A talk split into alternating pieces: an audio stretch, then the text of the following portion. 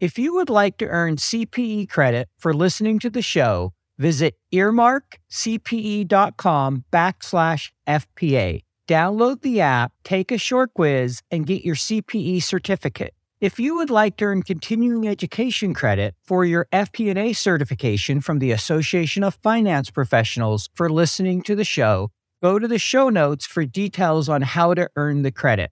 Finally, if you enjoy listening to FP&A today, please go to your podcast platform of choice, click the subscribe button, and leave a rating and review of the show. And now, on to the show. From Data Rails, this is FP&A Today.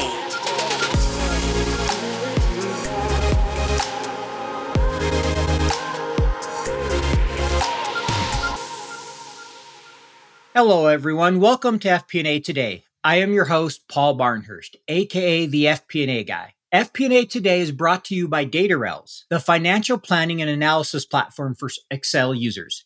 Every week, we welcome a leader from the world of financial planning and analysis. Today, we are delighted to be joined by Jim Cook. Jim, welcome to the show. Hey, Paul. Super excited to be here. Really excited to have you. So I'll give you a little bit about Jim's background and then we'll give him opportunity to introduce himself a little further. So he comes to us from the Bay Area in California. He studied finance at USC. Go Trojans, right? Yes. He's been a CFO of multiple companies. He currently runs his own consulting practice, and he has a long history of joining companies during the startup phase, including well known companies such as Netflix and Intuit. And before I give him an opportunity to tell us a little bit about his background, we're going to start with a fun question here first. So, thinking over your career, what's the worst budgeting experience you ever had? Uh, that's a, that's a good one. Basically, not having one and the company not knowing how to run one, saying, "So, Jim, just run the annual budget," and they had no clue and didn't really want to run an annual budget. They just wanted a spreadsheet. Uh, it, very early days at some of these companies, it's like that. And so, what what made that so bad? Why is that such a big problem? Oh, they just expect one person to produce all the numbers. And the opposite could be, you know, we'll probably get into this later, but but the opposite is really, as as we all know, most of your audience probably knows, is exactly what we don't want. We want creators these numbers and these departments to own the numbers, not just give me my budget. The give me my budget is a big problem. 100% agree. I mean, because then you get into a meeting and it's, oh, I didn't sign up for that number. I don't recognize that number. And it's always finances' fault every time anything goes wrong. So it's almost uh, a kind of creating that culture that says we don't have to take responsibility if we're not involved. The word culture there is perfect. That is exactly how I think about it. The culture of finance and the culture of a financial partnership is something that I talk a lot about, and I'm sure you do too. Yeah, and we'll and we'll definitely get into that. What was the one key takeaway from that experience that you took with you?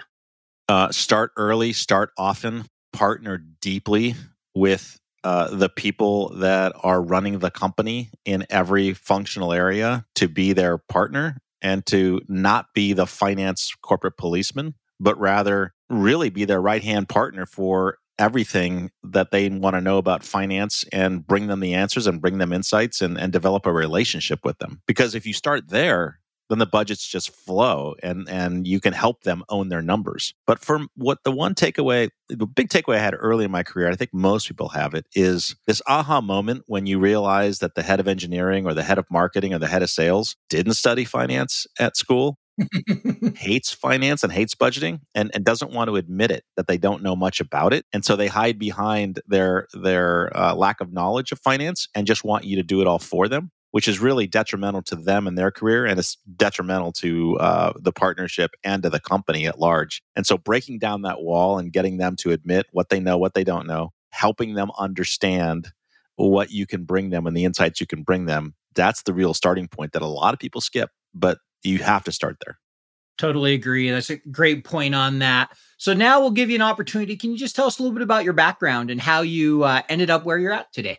Yeah, I'm a Midwest kid. Um, I grew up in Ohio, um, and so small town Ohio, where uh, I lived on 40 acres and had a lot of freedom. So I think I was t- talking to somebody about this the other day. I think that produces a lot of creativity. Uh, you have to make, you have to figure out what you're going to have fun doing today with with not a lot of friends around, with a lot of with a lot of acreage, and I think that breeds a certain type of entrepreneur And so I've been told I'm a different kind of CFO. Uh, and I didn't study to be a CFO. I actually, you said study finance at SC. I actually got a scholarship to uh, USC in the engineering school. Uh, that's they sent me a letter my senior year saying we want you to come. Really interesting. So I studied engineering, aerospace for two years, but I didn't really want to be an engineer. I wanted to be a doctor, and I re- I didn't even realize you couldn't be a doctor. There wasn't a, a, a pre med major. There's only nine classes in the MCAT. So I was doing engineering, nine classes in the MCAT, and then I decided I didn't want to be a doctor, and I ended up doing the five year plan like many people do and uh, studied finance and fell in love with the people the concepts. I was obviously really good at math. And so that's my that's my journey. I got recruited up from there to silicon valley to work for a defense contractor um, in the late 80s 89 actually a ford aerospace. I, I worked in the defense industry. That's where i started my career so. Great foundational um, CSSE, government accounting, you know, cost schedule, system control criteria, trained in that, certified in that, variance analysis. It was eight week program, fresh out of school. I thought this was the way it was, but in government programs, you I was required to track every six minute increment, not only for myself, my department, but everyone else with 0.1 time cards that got punched into computers and things. I was literally dying. It was it was suffocating. When I got the call from a good friend up in Silicon Valley, I was in the valley saying, "You got to come work for this company." It's called Intuit it's a 100 person company at the time, and we're hiring our first finance person. I jumped at it. And then I, much like business, a uh, finance, understanding finance at USC, I fell in love with the whole commercial aspect of software and I never looked back. So the journey's been, you know, I basically got three, spent five years at Intuit, but probably 15 years equivalent of having everything thrown at me. I wasn't married. I was um, probably working 16, 18 hours a day we went public. They threw the S1 at me and said, you have to lead this and write it and draft it and work with the lawyers and work with it. It's just how it worked. Uh, my CFO, who's brilliant, Eric Dunn, was off coding Quicken for Windows. And he's like, you have to sit in the uh, you know, exec staff meetings on my behalf. You have to sit in the board meetings and take notes. I, I wasn't a leader by any means. I was just the, the kid in the back room, but I was in every single meeting at a hundred person company. By the time I left, we had gone public. We had acquired many companies. We acquired Chipsoft we were 3,500 people, five business units, and and we were a public company that was worth four billion dollars. And so the growth of 100 people to 3,500 people from you know IPO M and A's was just tremendous learning at the right age, right time, at the right stage of Silicon Valley, 1991 to 1996. So I left Intuit, joined one of the first e-commerce startups. There were only three. Internet Shopping Network. There was Amazon, CD Now, and ISN. Lasted about a year and a half before Barry Diller sold it. And then I got another call from an Intuit colleague saying, Hey, you're the only e commerce expert we know in 1997. I've been doing it for a year and a half. And that company was Netflix. First six, well, I was I was brought in to be the expert in all things finance ops for not the Netflix you know today. I have to remind people this was 25 years ago. We just celebrated the 25th anniversary last year. But it was the disk shipping company, which there's been books written about. Netflix versus the world is a great documentary on it, Amazon. And um, yeah. So it's just a great story of, again, scaling a company, learning, designing the envelopes, shipping the envelopes, knowing anything, everything about the USPS Postal Service, but really hands on. I guess I'm a hands on, really hands on, really curious, really operational, have a finance background. My third company, I have many companies, but the third major company was Mozilla Firefox. I got a call again from the network, uh, my personal network, saying, We need help. And there were 18 people there and we, they had just launched firefox 1.0 in 2005 when the browser market was dead. And we rebirthed the browser market from zero. Microsoft had 99% market share of the browser market in 2005 and we said there's a better way.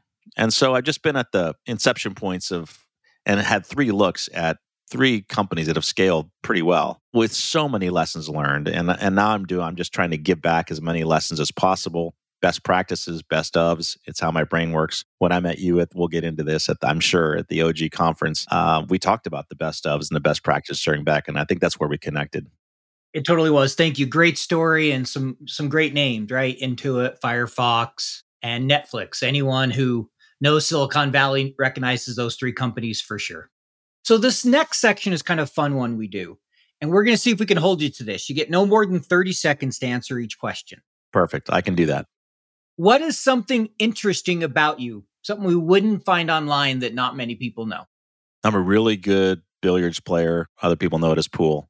Uh, I won. I, I, I, grew up in Ohio. I'm. I'll, I'll promise only 30 seconds. Seven years uh, in winter times, and I won a bunch of championships at school and um, outside of school. And uh, I just happened to be really good at billiards. There we go. I had no idea. So that that's a good one. If you could meet one person in the world, dead or alive, who would you meet and why? Oh boy. Um, I'm a big history buff. I would go back in history and I would probably want to meet someone like Nikola Tesla or some technologist uh, just to follow them around. All right. It would definitely be an inventor. Maybe I'd go all the way back to Leonardo da Vinci. He invented a bunch of things, but an inventor, I'd want to follow them around forever. That would be fun to follow around and see how they think and what they came up with. I like that one. So, this next question is What is the last thing either you Googled, looked up on YouTube, or used generative AI, ChatGPT, Bard, whatever, to uh, understand something about you know finance, FP&A, Excel? Well, I, I, you just you stole the thunder, right? So I, I just did this the other day. I, I'm I'm trying to figure out how to use Copilot and you know Gen AI with Excel and how to actually generate Excel without using Excel using Copilot and AI. Just talking to the computer. It's fascinating to me. It, yeah, it is. It's amazing. So Copilot, I like it. Um, so what's your favorite Excel function or feature? Is it Copilot? It is now, but uh, before it used to be oh man, I used to be so. This is really old school, right? When pivot tables were a thing and no one knew how to use them. Now it's like second nature. But it used to be pivot tables. But this, but as they've morphed it into scraping data off the internet and all of the ability to scrape data, uh, HTML into tables and codes, and how to actually automate that is just amazing. I like it. All right. So next question here, we talked briefly about this, right? You and I met at the uh, OG Summit. So could you maybe talk a little bit of why you're such a big supporter of the Operators Guild, maybe how that's helped you in your career?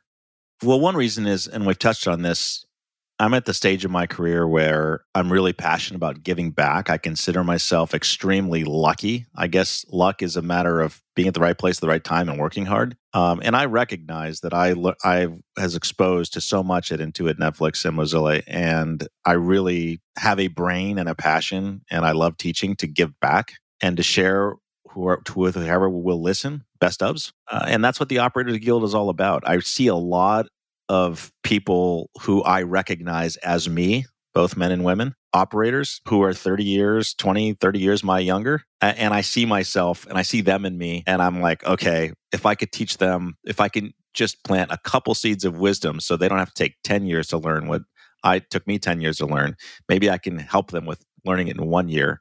That'd be tremendously satisfactory to me. That's a wonderful thing when you have someone, a mentor that can help you learn a lesson that you know took you forever to learn. I mean, I have my share where I'm like, man, if they can learn not to go through this pain, they'll be a lot better off than I was. I mean, there's some things you have to learn the hard way, but there's so many you don't. you can learn from others and avoid that pain. So I, I love that and I agree with you. I mean, I'm getting the opportunity to give back more and it's a lot of fun. Absolutely. You've joined a number of early stage startups obviously, as we've talked about it. What do you love about that stage? What's what do you find so enjoyable? Uh, the building.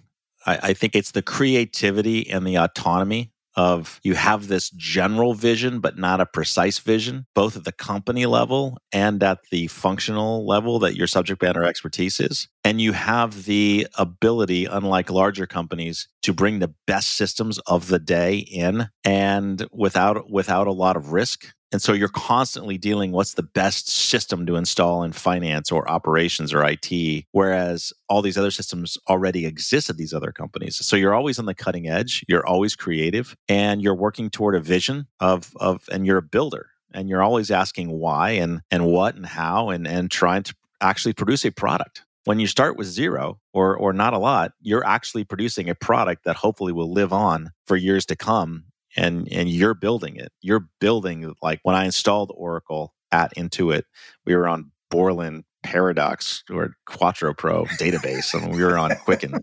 honestly. And we need an actual ERP. You know, I'm the one that had to go get the vendor, install it, structure it, configure it.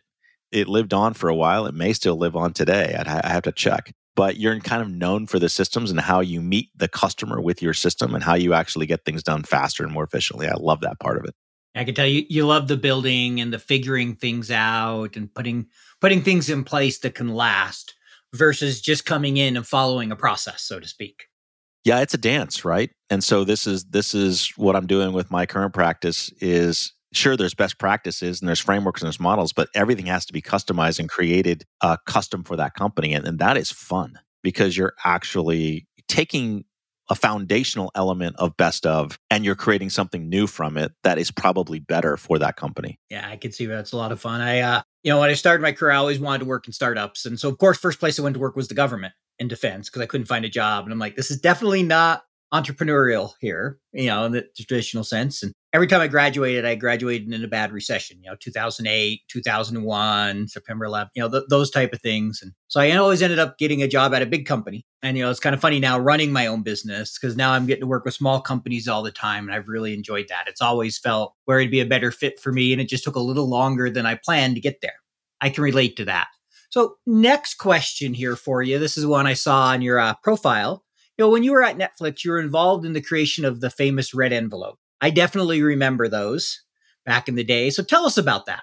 Well, first of all, it wasn't red at the beginning. And second of all, we were making it up from scratch and we used to have two envelopes. I could probably go on for a couple of hours on this, but I'm going to point people I'm going to point people to a couple of books, Netflixed by Gina Keating, That Will Never Work by our CEO um, and co-founder Marc Randolph, and then the documentary uh, Netflix versus the world. But I'll, I'll, you know I'll go I'll give you a minute or two here. The envelope was a creation. Uh, well, the envelope is just the product that had to get through the U.S. postal system. So the the actual design of the envelope, it took us 150 versions to figure out how to even though it, once i figured out went into the us post office and there were and these are giant 200000 square foot and more uh, general mail facilities because they run in a sp- hub and spoke. The post office you go into is not the post office that runs all the mail. It's a, it's an amazon warehouse with massive machines a 40,000 uh, letter envelope per minute drum sorter with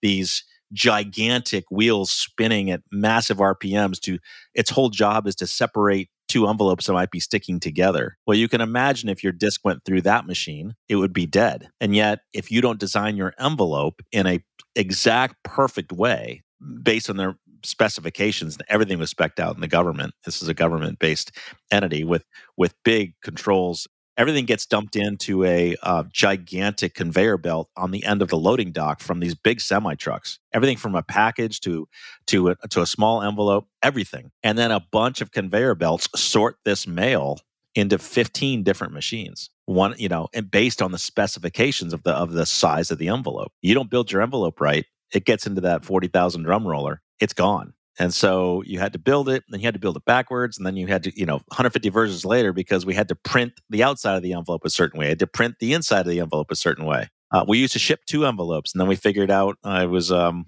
opening my mailbox one day. For those real old timers, might remember AOL, and we used to all get these uh, DVDs in the mail for free internet. So instead of throwing it out one day, because we would be throwing dozens of these out every week, something caught my eye and I opened it. This is when we were shipping two different envelopes, one one to go out, one to come back. And as I opened it, I realized it was a new design with the perforation on it, and they had printing on the inside and outside. And it was just this aha moment. I needed to look to this was the answer: how to create a perforated envelope where you can. Now we all know how this works because we were making it up as we went. You tear off the front, and it's pre-printed anyway. For those remember the envelope experience, so that that's the story of of envelopes. Great. And I, I kind of have to laugh as you're talking about that. I obviously didn't go to the post office a lot, but I support supported a direct mail business is one of the businesses when I worked at a company. We sent out, you know, 50 million pieces of mail a month. So I learned a lot about forecasting all the different rates and commingling and this is a postcard. This is this size. This is that. And it costs this. And is it expedited? I don't, you know, people don't have a clue how many different rates there there are back in there. And when you get into bulk mail. I mean, I know you could appreciate that because you're doing bulk mail. It's a whole different animal. Bulk mail, business reply envelope indicias. Uh, it's it's one ounce versus two ounce rates. It's the weight matters, right? And designing the envelope to get under one ounce was critical. It was back then thirty two cents ounces to for first class mail, but we were the only company, e-commerce company in 1997, and and and probably still today. They just shut down the DVD business, but until last year in which 100% of your product went out was returned. Back in the day of e commerce, and still, if 2% or 3% of your product is returned, you lose a ton of margin, you might be out of business. This mm. was a business that had to ship out 100% of their product and try to get 100% back. Never been done before.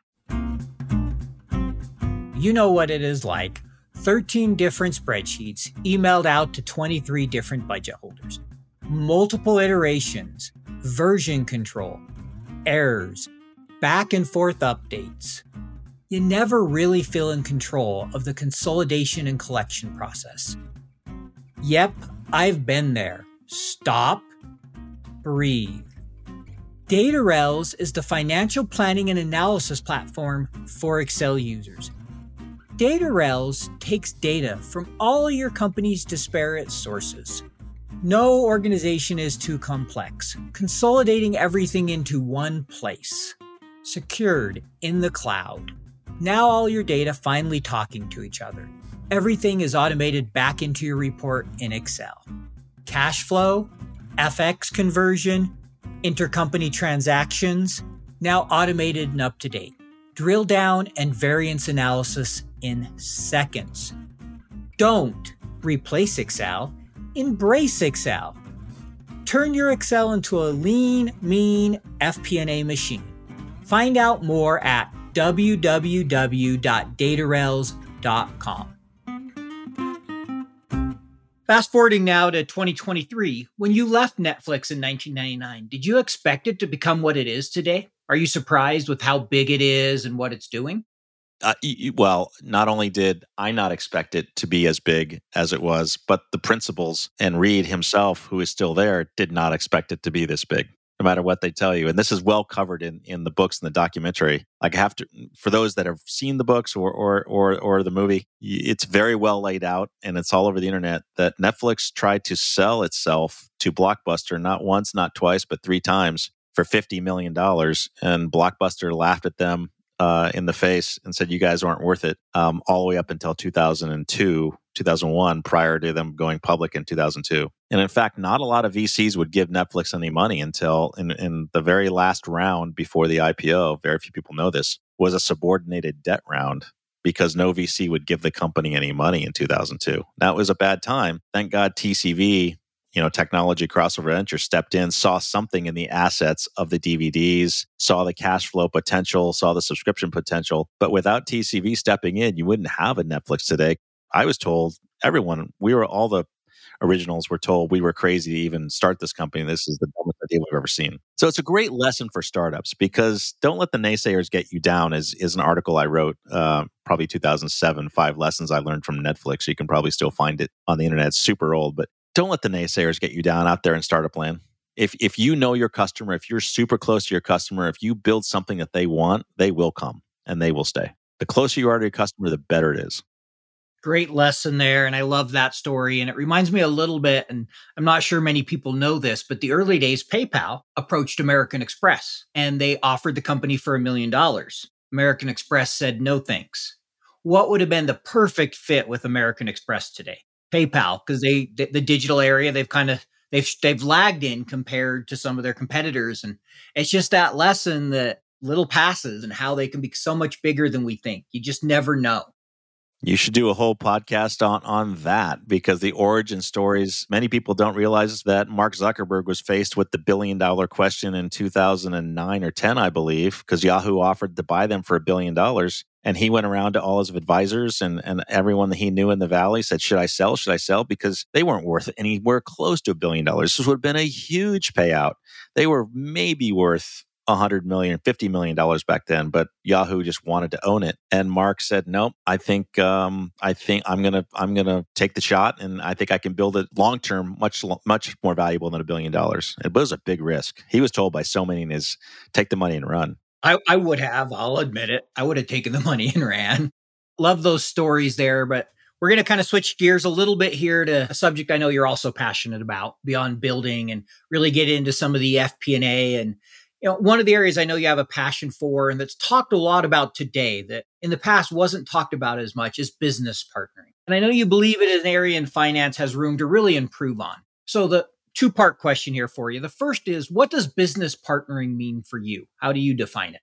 I love this question because it took me a while to really explain to people, and I finally condensed it, which really resonates with people this way. For my finance team, for my accounting team, for my operational teams that, that have reported into me, two ways. You are the CEO of your product. I tell everyone who works with me and for me, no matter what function they're in, and I want this to expand across the whole company. Everyone has a product, everyone has a customer. And when you start thinking about you're the entrepreneur of your product, you're the CEO, the owner of your product. An example would be an accounts payable person plugging stuff into accounts payable.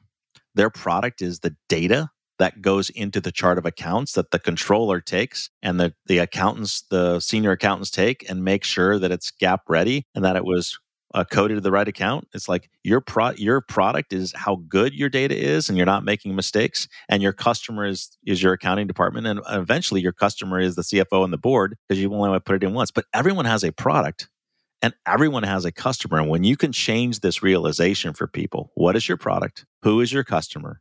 How do you make your product better, faster, more convenient? So, who is FP&A's product? FP&A's product, I think, it doesn't have to be a tangible thing. I believe FP&A's products are the insights derived from the data and the decision making recommendations that someone who sits at the intersection of data is immersing themselves with and the people that they're delivering their reports to aren't living in the data every day. Your job is not the spreadsheet. Your product is not the spreadsheet. Your product are the three or four key insights of that report and maybe some recommendations how to course correct and developing that relationship to figure out how to grow the company. The company in this case is maybe the engineering department. The company in this case, that because you're partnering with the CEO of engineering at this point, or the CEO of marketing if you're an FP&A person for marketing. So if you think of yourself in FP&A as the CFO, the mini CFO of the CEO of marketing, and you're on that team, it just changes the whole thought model about an FP&A person. And it really expands people's thinking about let's get better software that's more efficient. Let's use chat. How can I deliver my information faster, uh, more timely, with more insights, with more colors, with more graphs? You start thinking this way. You're not just delivering a report and going home and having a beer. I love the way you said that, and I'll explain why. You know, kind of my thinking is, you know, when I first thought product, I think, all right, well, we deliver the budget, right? We deliver the reports and you you start thinking maybe insights, but you start thinking of the tangible things. And I love what you said there. It's the insights and the recommendations. Even if you don't deliver the report that month, which you know in some cases that can be a real problem, but if you deliver insights that drives value and you're giving the recommendations, you're being a good partner because you're creating value for the business. It may never look at that report. So it's really those insights. I think that's what people miss so often. And a good example is take variance commentary. So often all we do is write out what happened. I can figure out what happened by looking at the P&L for the most part on my own. Yes, you're telling me, well, this this line or that. But most business owners, the partners, the head of marketing or whatever, is just going to look at that and go, okay, what does that mean? And so I've loved the framework of tell them what happened and then give them the so what or the, give them the, you know, now the so what and the now what, right? So what does that mean for me? And then now what should I do? I'm going to add one for you, Paul, why it happened if you can challenge yourself about why it happened, or at least have a hypothesis about why uh, the data was a surprise, now you're being curious about the numbers. And then you can expand onto, well, what if? What if, and this is scenario analysis, what if we change this key metric? What if we can improve this key metric? What if we invested in th- this other activity to improve this metric? Now you're acting like a CFO. Now you're not just an FP&A person. I love the why. That's a great, and I've had some of those conversations. Like, well, why do you think that is? And some of the best conversations I've had with the business have been when we're discussing that why, because you often get insights and revelations you wouldn't get otherwise. Like we were asking, why are some of our salespeople struggling so much? And I'd done a ton of analysis, and what we found is pretty much every salesperson that was performing really well had soft leads to sell into. We had a big program where the leads were coming to them we had others that were mostly selling into ones where we had some kind of relationship with, you know, the big dealer groups or or things that gave them an in and they weren't just, you know, field sales trying to do cold calls. And so it was a good moment where like, okay, that explains some of the why. Now, how do we fix that? How do we help ensure everybody has some of that and improve the numbers. And it was just a really good eye opening moment with the business. I still remember having the conversations with some of the strategic leaders at the time when we you know, brought that to their attention. I'm going to also suggest that's very easy for us to say at our our stage of our career. But I remember being the FP&A, not to do a pun a guy, but the person, the FP&A person. So so all of that is required that we just spoke about. But having the courage to show up that way is the huge blocker for most young FP&A people. Oh, I couldn't communicate that that way. I couldn't even if I knew why, I'm not sure I'd be comfortable making the recommendation. Finding the hmm. courage and finding the courage to be connected on a personal and a relationship level with people that are much more experienced than you, because FP&A people are generally younger. That's the hard work. Some of the best FP&A people, the best insights, if they don't communicate it, the why, and they're not courageous enough to communicate the why, will hold you back. So I'm just going to talk to all your audience and say, find the courage, find the courage and just try it. I love that because it's so true. I can remember early in my career where like you're in a meeting and you hear something, I can tell you what the problem is, but you're you're not willing to speak up. You're like, but no, I don't have the courage to tell you what the problem is. I'll just let you keep droning on. But you're comfortable saying I, I knew it and I told you so. and you have this little passive aggressive, but I've been there. These people are idiots. But it's your you have to take ownership of the fact that you're not speaking up and you're part of the problem by not sharing your point of view. One of my big mantras, you, uh, you, I don't know if you're going to ask this question, but you have to lead with a point of view in any position you're in, and you have to communicate your point of view. You can't just be doing a job. You have to have a you have to have a point of view. I still remember the advice, and this was probably less than 10 years ago now. I switched companies, and the VP looked at me, goes, If you want to people to start respecting you and feel like you have that seat at the table, give it your opinion. You know, make sure you're giving a point of view. People will listen because you're willing to speak up. You know, he's also, you want to make sure you know what you're talking about. Don't just talk to be talking because they'll notice what you're saying. And if you've, if you're well thought of and you have good ideas in what you're saying, you'll be adding value and they'll notice it and they'll appreciate it and it will make a difference in your career. And I could really see that after he had mentioned that, how true it was. Again, now back into the, how people behave in their personal psychologies and even back to myers-briggs there are many people in finance and accounting that are more introverted than extroverted. I would say the percentage who are more introverted and extroverted is probably more introverted it's super hard for a more introverted analytical left brain person to be comfortable with communicating. So this is the struggle. Working on that not on the spreadsheet is what i would encourage most people to do learning to communicate is critical for finance, FP&A. Frankly, it's critical in life. It's a good skill for everybody to have.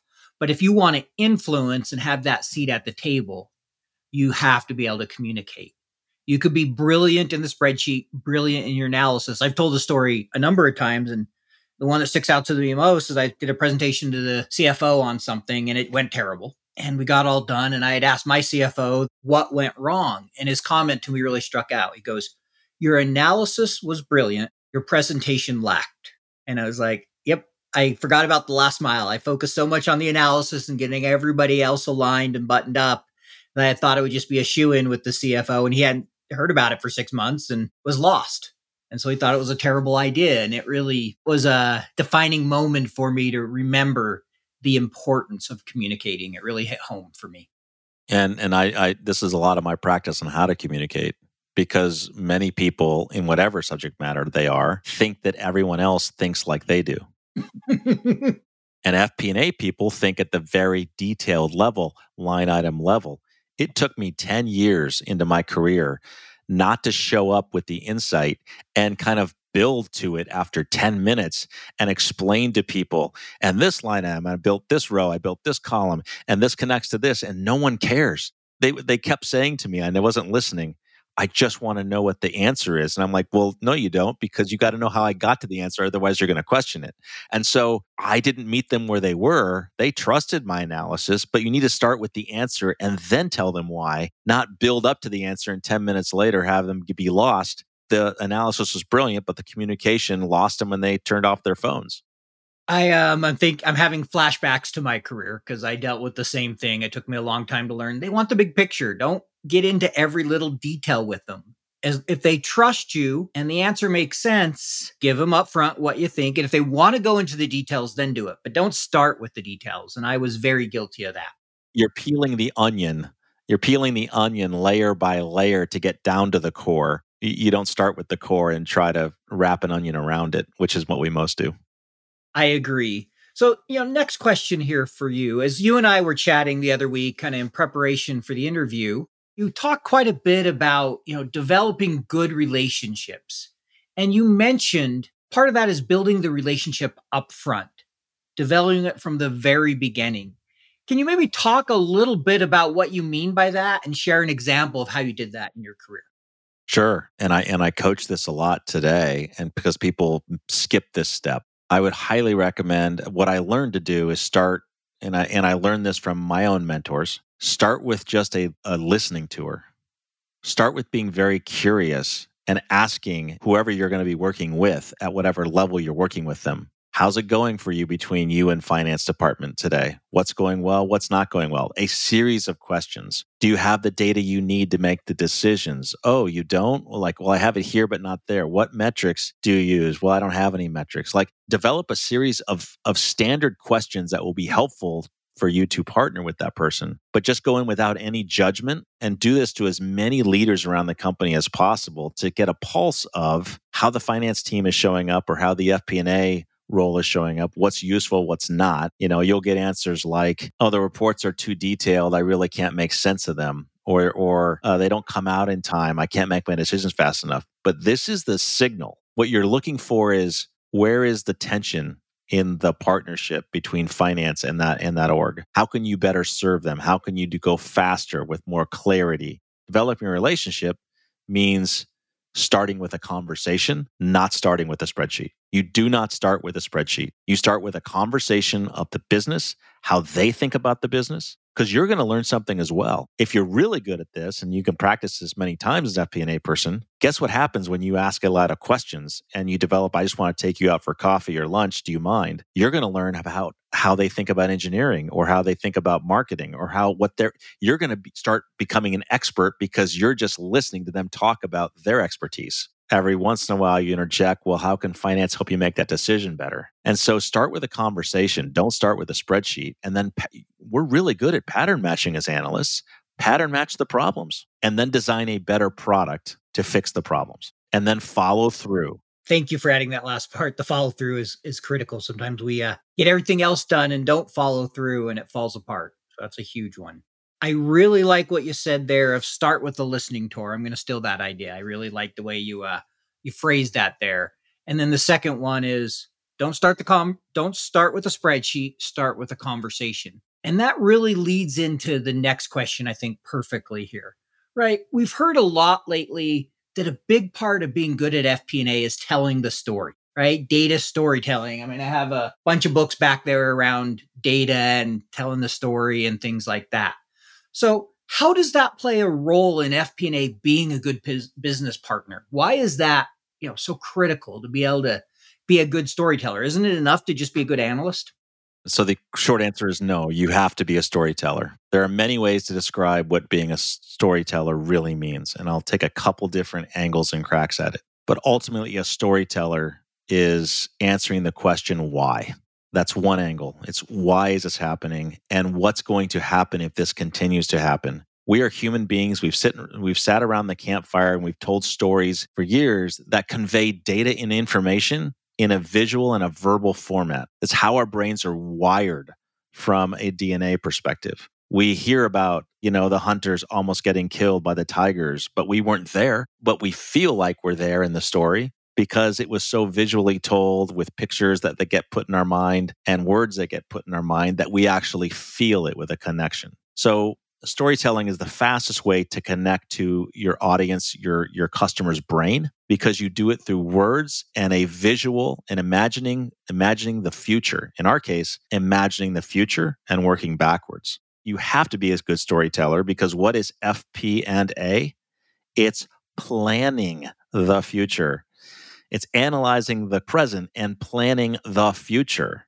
It's not accounting, which is just mostly the present, and there's nothing wrong with that either. It's being accurate and timely and consistent. But FP&A in particular starts at the future and tries to predict the future and tries to take the current situation and say, what should we do more of and what should we do less of? And if we did more of that, maybe we can end up in a better future for ourselves as a product, as a team, as a company. Um, and as you're telling this story, the classic storytelling elements are if you think about any book or any movie, there's someone doing the activity, there's the protagonist, there's the antagonist, there's the competitor, right? There's the drama and the conflict if we get it wrong, that's risk. There's the uh, Cinderella moment when we get it right, and there's joy, right? But we're all, it's talking about emotions and figuring out with the data that we have in hand, are we going to be happy or sad if we end up in this future? And once you can shift your brain to storytelling the data, what story is the data telling you? And the data is just the plot,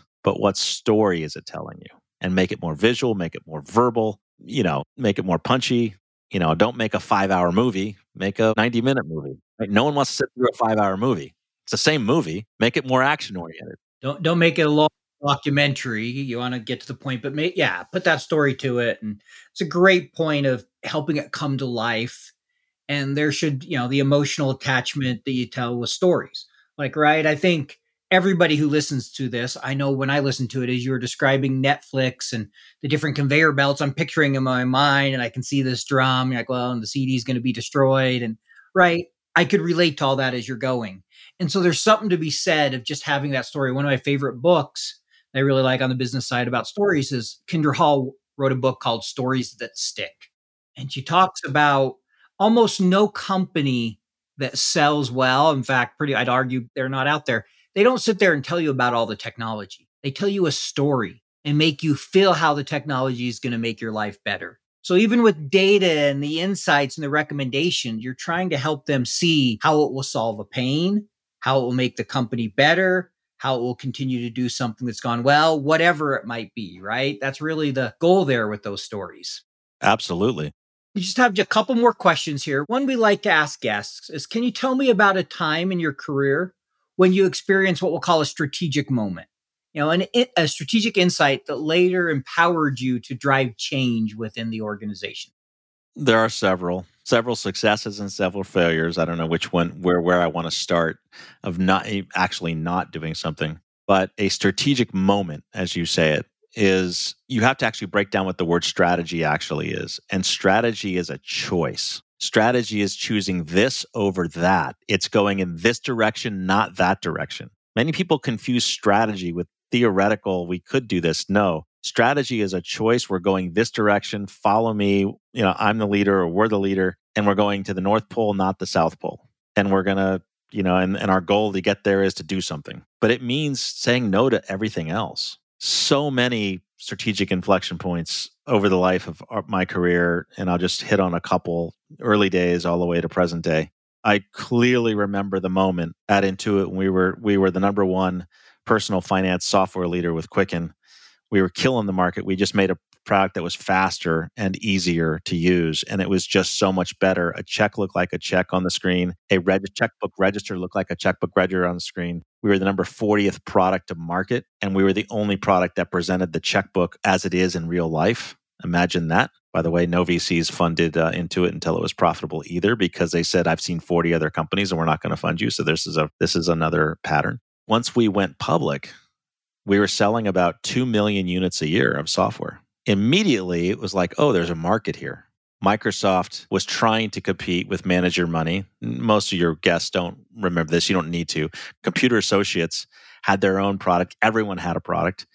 But because they had money and we didn't, we were trying to go public to have cash to grow the business. They had hundreds of millions of dollars.